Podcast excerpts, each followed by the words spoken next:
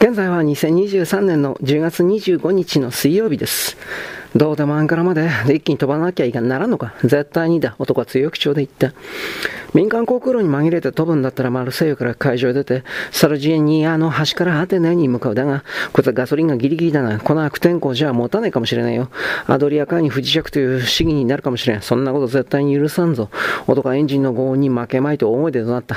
ガソリンが持たないなら最短距離を飛べ。もう一本アテネ直行のやつと、ローマ経由の路線があるがね、右左とエンジンを吹かしながら、操縦士は油圧系統を神経質に調べた。そうなると今度はガソリンを山ほど積んで、増装2本もくっつけたままアルプス越えというゾッとしないことになるんだ。おまけにあんたらを3人も乗っけてさ、何しろエンジンが時代物で馬力が足りねえしな。高度1万5000フィートを引っ張るのはね、骨だぜ。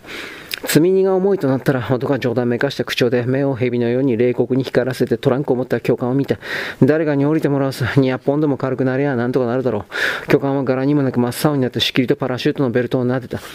サザンプトンは今大雪だ。操縦士はレシーバーに聞き入りながらつぶやいた。3000フィート、よし、うまいぞ。こっちへやってこないうちに一か八かやってみよう。意外に静かな爆音を立てながら飛行機はごとりと動き出した。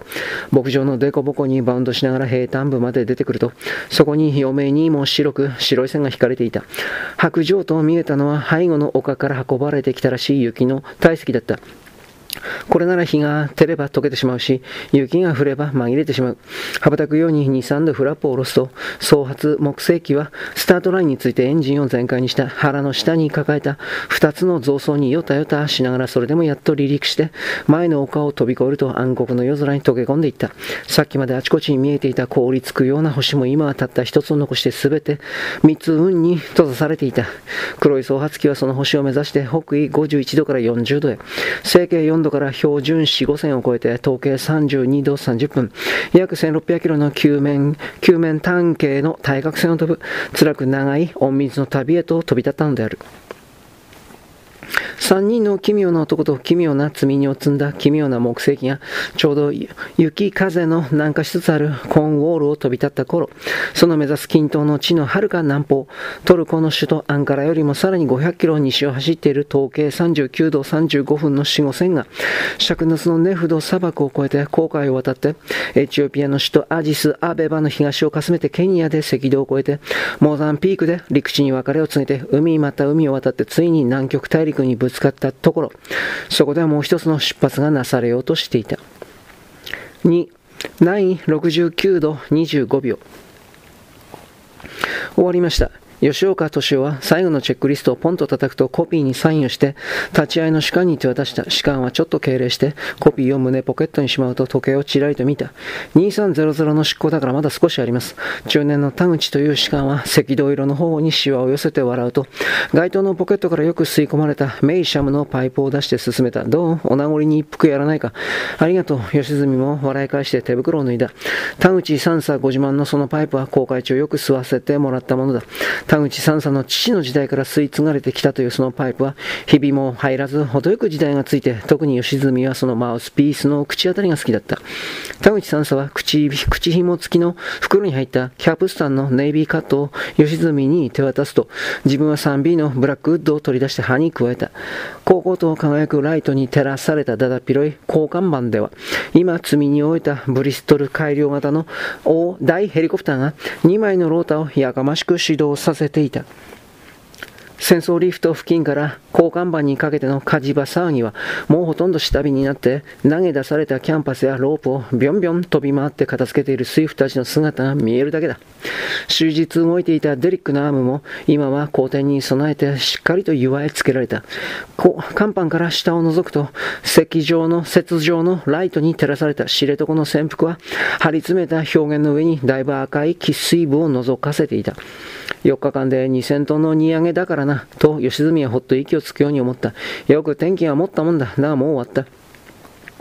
昼夜健康の荷上げ作業で睡眠不足の喉に強いパイプ、タバコがちょっと絡んだ。それに南極の凍てついて乾燥した空気の中ではタバコはちっともうまくない。それでも吉住と田口三佐は名残を惜しむように澄み切った空気の中に薄青い煙をくゆらした。笛が鋭くなった。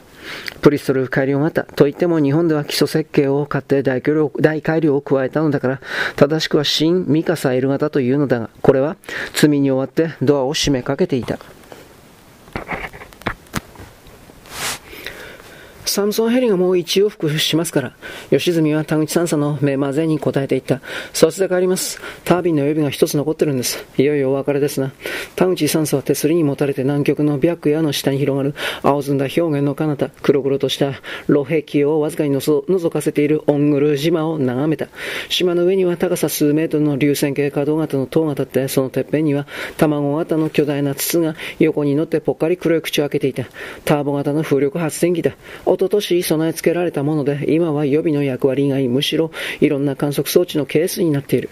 発電塔の下にはエスキモーの雪の上に似て、それよりももっと平べったくて、もっと大きなドームが照明塔に白っぽく輝きながらまるで表現上に吹き上った無数の気泡のようにいくつも固まっていた。そしてその背後には千個の雪と氷に閉ざされて切り立った氷河や氷山に取り巻かれた白い大陸。表現を込めた面積は南アメリカに匹敵する。巨大で過酷な南極大陸の白い山々が灰色の地平の空を背景に夢のように連なっていた。田口さんは頭を右に巡らして、東方プリンスオラフ海岸を隔てる岬の白い断崖を眺めて、また反対側の黒ずんだ雪の山、ラングホブホブデを眺めた。エンダビーランドの西端に切れ込む、リュッツォフィルム湾の湾奥白白氷河から、ここ、東岸一帯は1964年の命名によって、宗谷海岸と呼ばれて、第10次国際観測以後、3年前から火蓋を切られた国際南極開発オリンピックの日本の拠点となったのだ。そして今、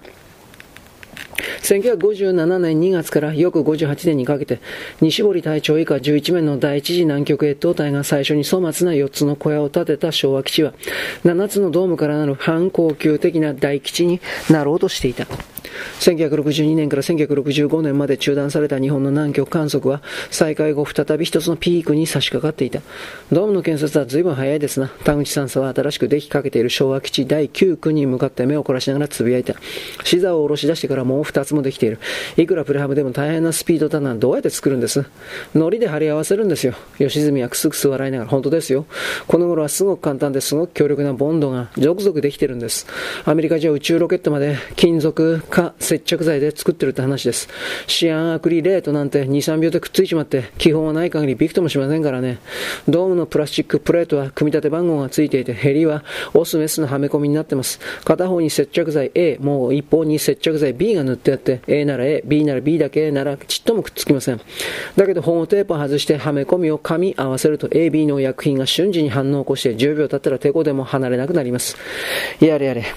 田口さんそううなった。零下40度で50メートルの吹雪が吹く中を、のり付けの家で過ごすんですか。来年はぜひ基地へ来てください。吉住は消えたパイプをもう一度吸い付けながら言った。すごく快適ですよ。小さな劇場もバーもあるし、女がいないだけです。最初のエットやった西堀隊の記録なんか読むと気の毒みたいですね。今度はいよいよ例の電力 1000kW のポータブル動力炉が試運転を始めるし、気の毒といえば、田口さんは煙突のないひどくのっぺらぼうな原子力砕氷船シレとこの環境工房を振り返りながらつぶやいた。第一次以後、ずっと南極帯を運んだ宗谷もこれに比べれば随分気の毒だったな。ひどく旧式でひどく中途半端なボロ船、船で、砕氷能力は1メートル半だったというから。ソ連の帯号やアメリカのバートンアイランド号に何度も助けられたって記録が残ってますね。そう。田口さんさはうなずいた。こちらもこの船に乗った時は夢みたいだったよ。巡航速度28ノットで燃料の入れ替えは4年に一度。砕氷能力は蒸気砲と動力粉砕や併用で8メートル以上あるし。おまけに今度はこの大大型カーゴヘリ2台と5トンのコンテナをぶら下げて飛ぶサムソンヘリコプターが3台も配属されている。吉住は5キロ彼方の基地ヘリポートに降りていく V 字型のブリストルを眺めながら思った。ここ2、3年日本は、いや、南極に熱を入れている。世界の大国に引けを取る前と言うつもりか知らないが、昔のことを思うとなんだかおかしいみたいだ。南極ブームはここ当分続きそうだね。田口さんさ、パイプをポケットにしまうと吉住に笑いかけた。君たちは言えば時代のトップを言ってるわけだ。それにしてもこんなお祭り騒ぎやってどうするつもりでしょうねと吉住は言った。ここまでよろしく。ごきげんよう。